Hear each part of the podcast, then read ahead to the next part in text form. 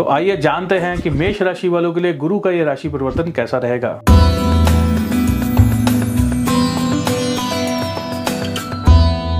दोस्तों, मेष लगन वालों के लिए मैं एक और खास चीज़ जो बताना चाहूँगा। खास तौर पे जिन लड़के लड़कियों की आयु विवाह योग्य हो चुकी है, उनके लिए बहुत ही खास जानकारी है। 22 अप्रैल डेट अच्छी तरह से नोट कर लीजिए। 22 अप्रैल 2023 से लेकर 30 अक्टूबर 2023 तक अगर आप अपने लिए वर या कन्या ढूंढ रहे हैं तो बहुत ही सोच समझ के अच्छी तरह से देखभाल कर रिश्ता जोड़िएगा। क्योंकि राहु युति कर रहे हैं गुरु के साथ, यहाँ पर भ्रम पैदा हो जाता है। कई बार चंडाल योग जो है, आपका रिश्ता गलत जगह करवा देता है। बहुत सारी लड़कियाँ लड़के कई बार पछताते हैं, जी, मेरी तो पार्टनर पार्टनर ही गलत निकला, मैंने गलत जगह शादी कर ली, फिर डिवोर्स के लिए भागते हैं।